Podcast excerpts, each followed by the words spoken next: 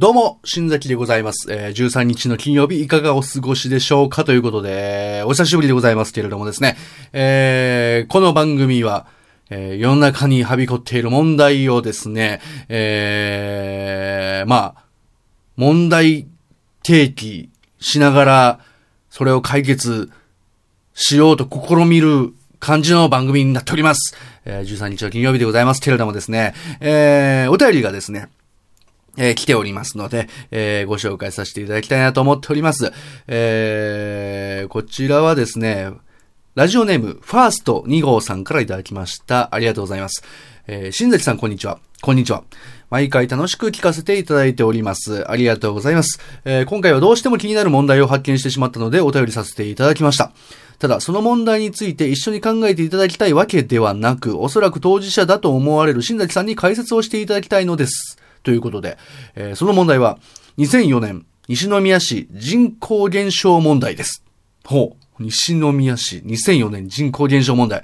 えー僕も西宮市住んでますからね、ちょっとあのーダイレクトな問題になってくるかなと思うんですけれども、えー先日何かのきっかけで、Google で神戸市人口と、えー検索したところ、えー検索結果のページに2000年から2010年の期間の人口がグラフで表示されました。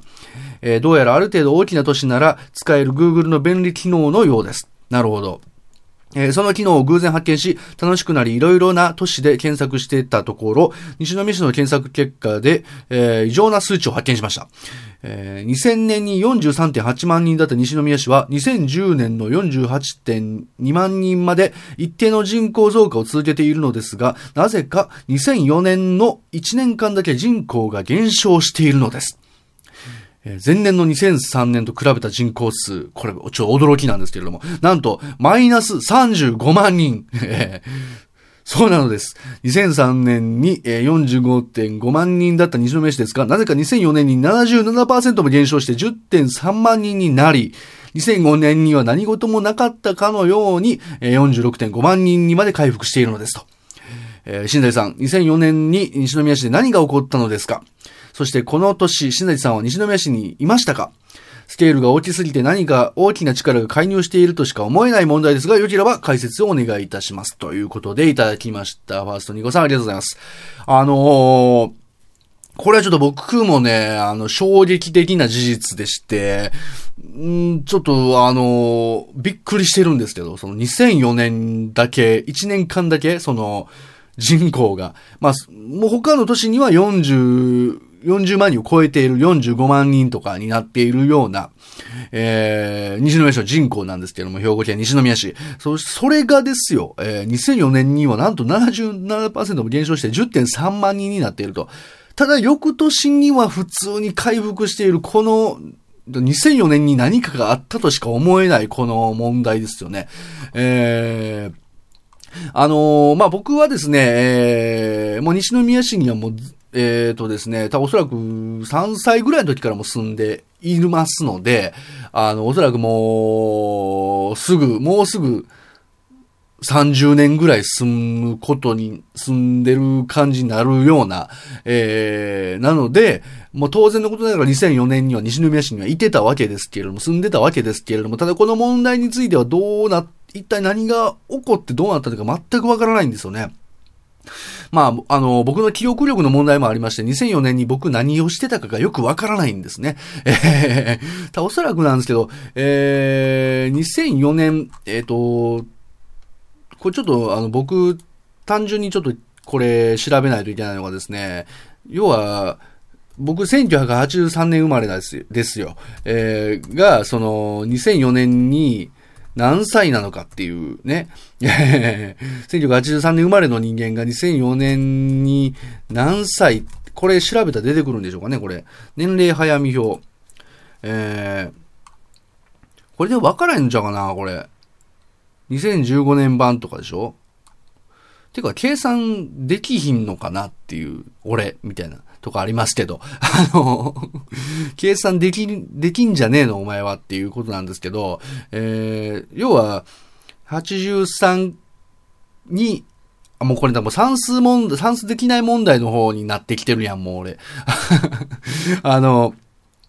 83年でしょ？で、2004年なわけですよ。ということは21、21歳。21歳でいいじゃない、別に。すぐ、すぐわかることじゃない。何を、何をそんななんか、もう、いつや、何歳やったっけな、みたいなことなってんのふすぐわかるじゃないもう話の腰が折れるじゃないそんな算数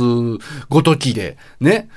そんな、ないくつでしたっけ？みたいなことやってると話の腰折れるじゃない問題はそういうとこじゃないんですよね。えー、人口がなぜ、ね、新崎はなぜ算数ができないのかではなく、えー、ね、人口、西村市の人口がなぜ2004年だけ少なかったかということですよ。えー、まあ、当時僕21歳ということで、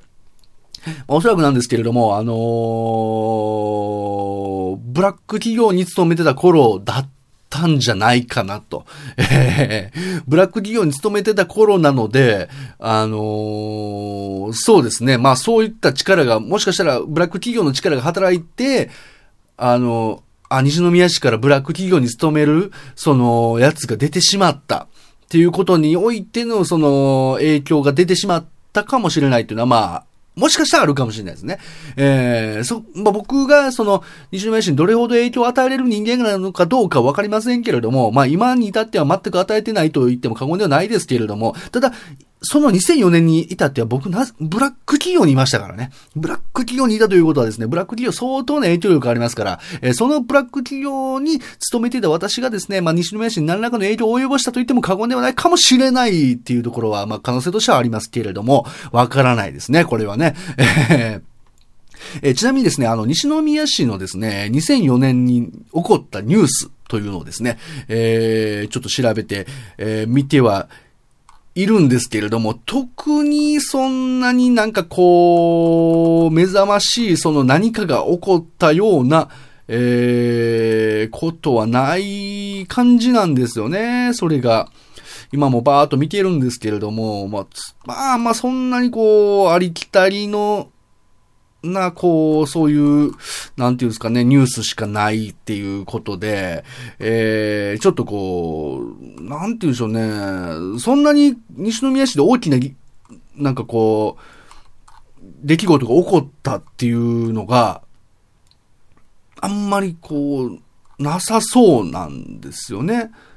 なので、あのー、もしかするとですね、その、世界とか、世界までは行かなくても、日本とかで、あの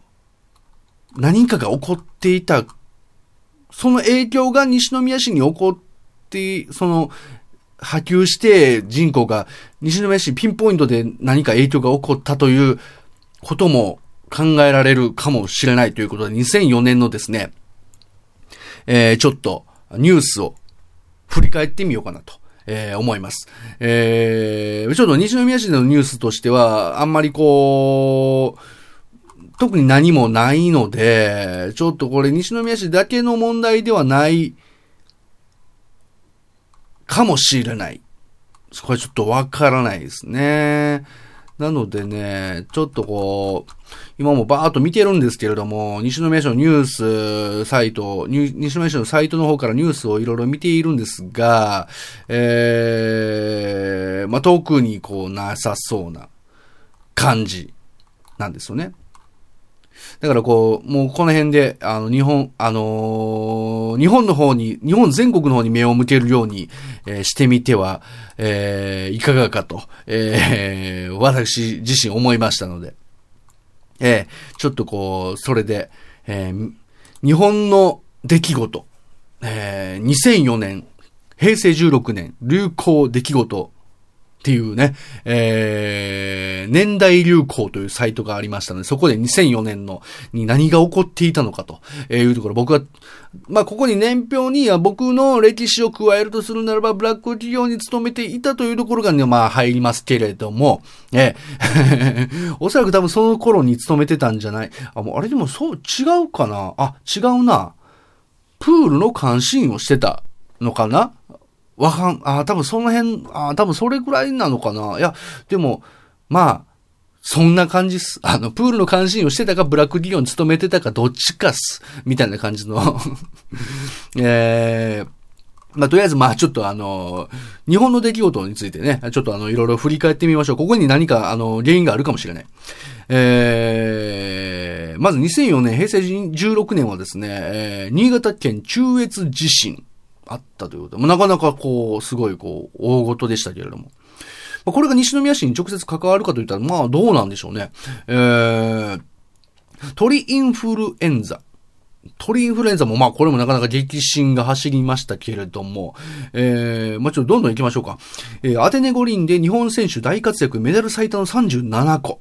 そうだ、アテネオリンピックがあったんですね。えー、アテネオリンピックがあった年だったと。えー、日本で新紙幣発行、えー、1万円札が福沢諭吉、5000円札が樋口一葉、1千円札が野口秀夫になったと。えー、その、そんな年ですね。えー、なかなかこう、すごい、こう、大きな変革があった年だったんじゃないかなと思いますね。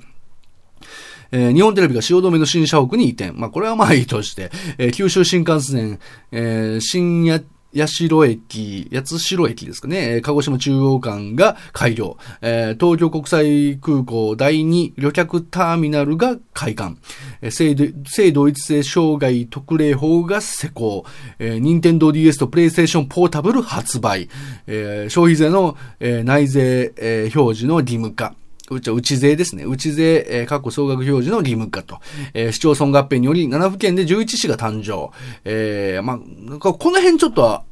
なんか危うそうですね。市町村合併。でも西宮市合併してないから、えー、ただその、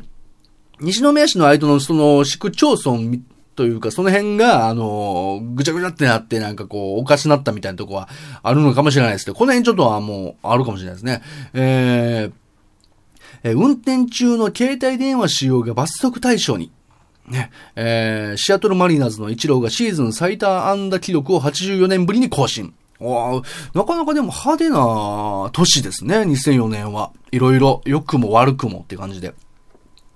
まあ、これがあの、要はですね、出来事、主な出来事だったんですけれども、えー、芸能ニュース、芸能ニュースは多分大丈夫、多分これ影響ないと思うんですけど、えー、ヨンサマフィーバー、ヨンサマフィーバー、あの、冬のソナタでも韓流ブームが始まった年ですよね。えヨンサマフィーバーが起こったと。まあ、これもね、もしかしたら可能性としてあるかもしれないですね。西宮市にヨンサマフィーバーが吹き荒れて、大、みんなが韓国に行っちゃったっていうね。えー、みんなが韓国に行ってしまった方に30 50万人近くが韓国に行ってしまったがために人口が大幅に減ったということも考えられる。これはね。えー、で、窪塚洋介、9階から飛び降りるも生存。ね。えー、ありましたね。懐かしいな。えー、まあ、窪塚さん、あの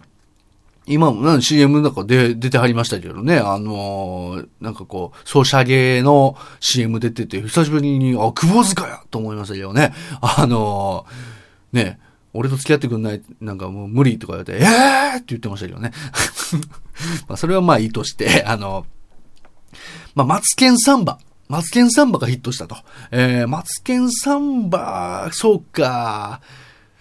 もしかしたらサンバしちゃった可能性ありますね。あの、30万人近くサンバして、あの、西宮市からいなくなってた可能性ありますね。えー、俳優芦屋雁之助さんが死去されたと。えー、裸の大将。ね、えー、僕も大好きだったんですけど、裸の大将、芦屋雁之助さんが亡くなられたと。そんな芸能界でした、2004年。そしてですね、えー、ここからは、流行ファッション髪型。なんでしょうね、この2004年を振り返るみたいな感じになってますけど、2004年をなぜか振り返ろうのコーナーみたいになってますけど、いや違いますよ。西宮市がなぜ人口が減ったのかというところを、あのー、こう解明するために今こう、順番に追ってってるだけですからね。えー、流行ファッション髪型。まあ流行もね、非常にあの、人口とか、まあそういった文化、その人間にすごく影響を与えますので、この辺もあるんじゃないかなと思いますけれども、えー、キティやミッキーなどのキャラクターが流行したと。えー、セレブファッション流行、ショートジャケット、ムートンブーツ、リアルクローズスタイル。もちょっとよくわからないですけどね。あの、ロリータファッション、えー、個性派ジーンズ、カジュアル、ファー、大ブレイク、カジュアルファー、大ブレイク、レオパート柄、大ブレイク、ルエラとパロディのバック。もう、もう意味、え？バック？え、ルエラとパロディのバック？全然わからない。ショルダーウォーマー。お出かけジャージ。ルンパ丈のパンツ。もうなんか、き、なんていうんですかもう日本語なのかどうかわからないぐらいの、なんかよくわからない言葉が並んでましたけれども、えー、まあ、ここでまあ一つ、あの、挙げるとしたら、セレブファッションが流行ですかね。えー、要はそのセレブファッションが流行したけれども、西宮市っていうのはですね、芦屋市と尼崎市に運ま、あの、挟まれてまして、その、なんて言うんでしょうね。芦屋はセレブ、もうザ・セレブなんですよね。えー、ただ、尼崎に関しては、まあ、その下町風情というところが、こう、魅力なとこ、町で。ね。ただその西宮市、間に挟まれた西宮市っていうのが非常になんていうんですかね、中途半端というか、下町っぽいところもあれば、セレブぽいところもあるけど、どちらにもなりきれない、そしてちょっとなんかこう、なんかこう浮いちゃってるみたいな感じの流れがあるので、これがこうセレブファッションがこう流行した先に、セレブになろうセレブ、ファッションが流行してセレブな格好してみたけど、実は全然セレブじゃないんじゃないか、西宮市民のうちはっていうことになって、結局芦屋市に移住した可能性はありますけども、そうなると芦屋市の人口が30万人ほど増加しないとおかしいので、おそらくこれもないのかもしれないですけど。えー、まあ、ちょっと流行ファッション髪型の方ではちょっとあんまりこうなかったかもしれないですね。えー、というわけで、まあ、ちょっと時間も時間なんで、ちょっとざっとね、こう、さっと行きましょう。えー、新商品、ヒット商品、えー、iPad mini。任天堂 DS、PlayStation Portable、デジタルカメラ、ルミックス DMC、FX7、アジエンス、ね、えー、最後シャンプー、ね、家電、家電、家電ときてシャンプー、ね、えー、新食品ヒット商品、サントリーのイエモン、ね、えー、緑茶でございますね。えー、これ関係ないと思いますね。えー、この辺は結構ね、でも関係あるかもしれないですね。えー、流行語。2004年の流行語。え、えー、超気持ちいい。えー、アテネ五輪男子100メートル平泳ぎで金メダルを獲得した北島康介選手がプールから上がって述べた感想。気持ちいい超気持ちいいこれですね。えー、あと、気合だアニマル浜口が娘の浜口京子選手をアテネ五輪へ送り出すときに連発したと。えー、セカチュウ。えー、片山京一の小説、世界の中心で愛を叫ぶが大ヒットし、えー、映画にもなった。えー、残念ギター侍こと旗ヨークのギャグ。えー、負け犬。坂井淳子のベストセラー、負け犬の遠吠えから来ている。ということですね。えー、まあ、この辺ちょっとヒントあるんじゃないかな。超気持ちいいセカチューあたりで、が結構ヒントなんじゃないかなと思いますね。えー、そして、えー、ベストセラーも一応、あの、拾っときましょう。えー、ハリーポッターと不死鳥の騎士団。ね、世界の中心で愛を叫ぶ、バカの壁、グッドラック、蹴りたい背中、13歳のハローワーク、川島隆太教授の脳を鍛える。大人の音読ドリル、きっぱりたった5分間で自分を変える方法、今愛に行きます、新人間革命。ね。えー、以上がですね、2004年のですね、出来事だったり、流行、ベストセラーといろいろ、えー、流行り物、えー、行きましたけれども、これでですね、えー、西宮市に何が起こっていたのかというところをですね、最後結論付けて、終わりたいなと思っております。えー、まず、そうですね、えー、まあ、そうですね、あのー、ヨンサマフィーバーで、ヨンサマ、ヨンサマフィーバー、そしてマツケンサンバがヒットしたことにより、ね、で、えー 超気持ちよくなっちゃった西宮市民の人たちは、ね、えー、世界の中心で愛を叫ぶために、えー、今会いに行っちゃったっていうので、多分これが原因なんじゃないかなと思います。はい。えー、散々、あの、長いこと喋った割にオチが弱い。そして、ただ、一つ言えるのは、まあ、2004年の出来事は大体、なんかこう、知ってもらえるきっかけになったんじゃないかな。なんか2004年こんなことあったんだ。あ、懐かしかったね。よかったな。で、本題ってなんだっけ？みたいなことになるんで、なってるんでしょうけど。え、あのー、あまりにもオチが良かったため、あの、前半のその一番最初に読んだそのお便りの内容すらも多分おそらくもう皆さん忘れている感じだと思うんですけれども、まあ、今回にだってはですね、まあ、2004年の出来事が、えー、振り返れただけでもそれで良かったんじゃないかなと、えー、僕は思っております。えー、2000、その、人口がとこんなにも取り積もりが減っているという大問題を、えー、解決せずに2004年振り返れて良かったねっていうこのふわっとしている感じに、えー、終わろうとしているあたりがもう僕が大問題ですね。だおそらく西宮市に僕がいることが多分大問題だと思うんですよ。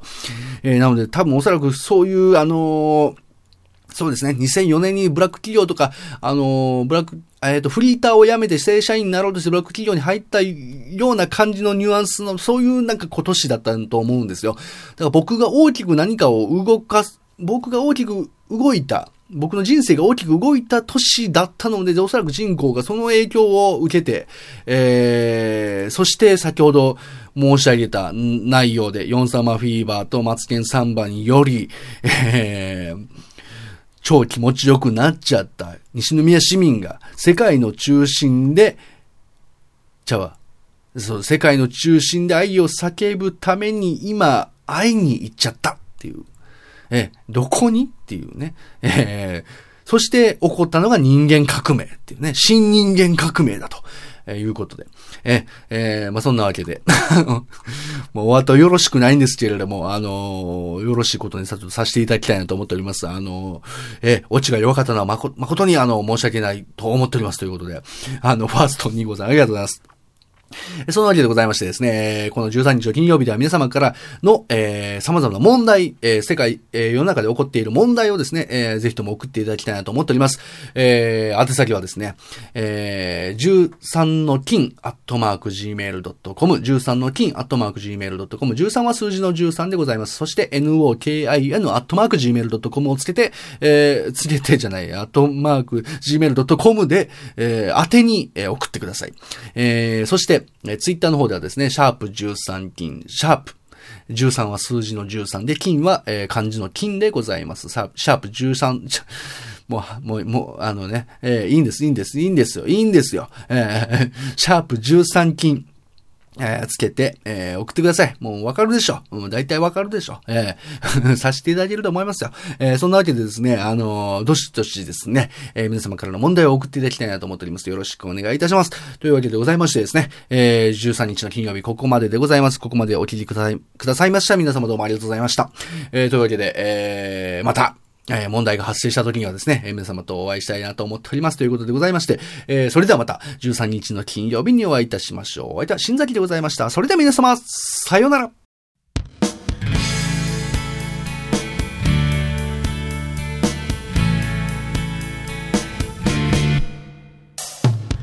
君によく似た少女と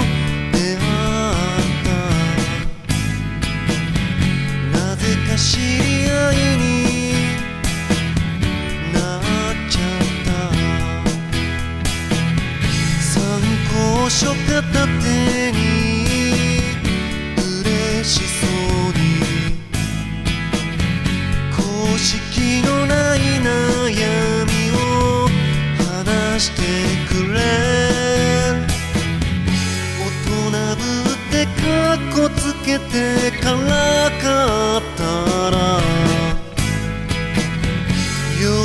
んでくれたから胸が痛かった。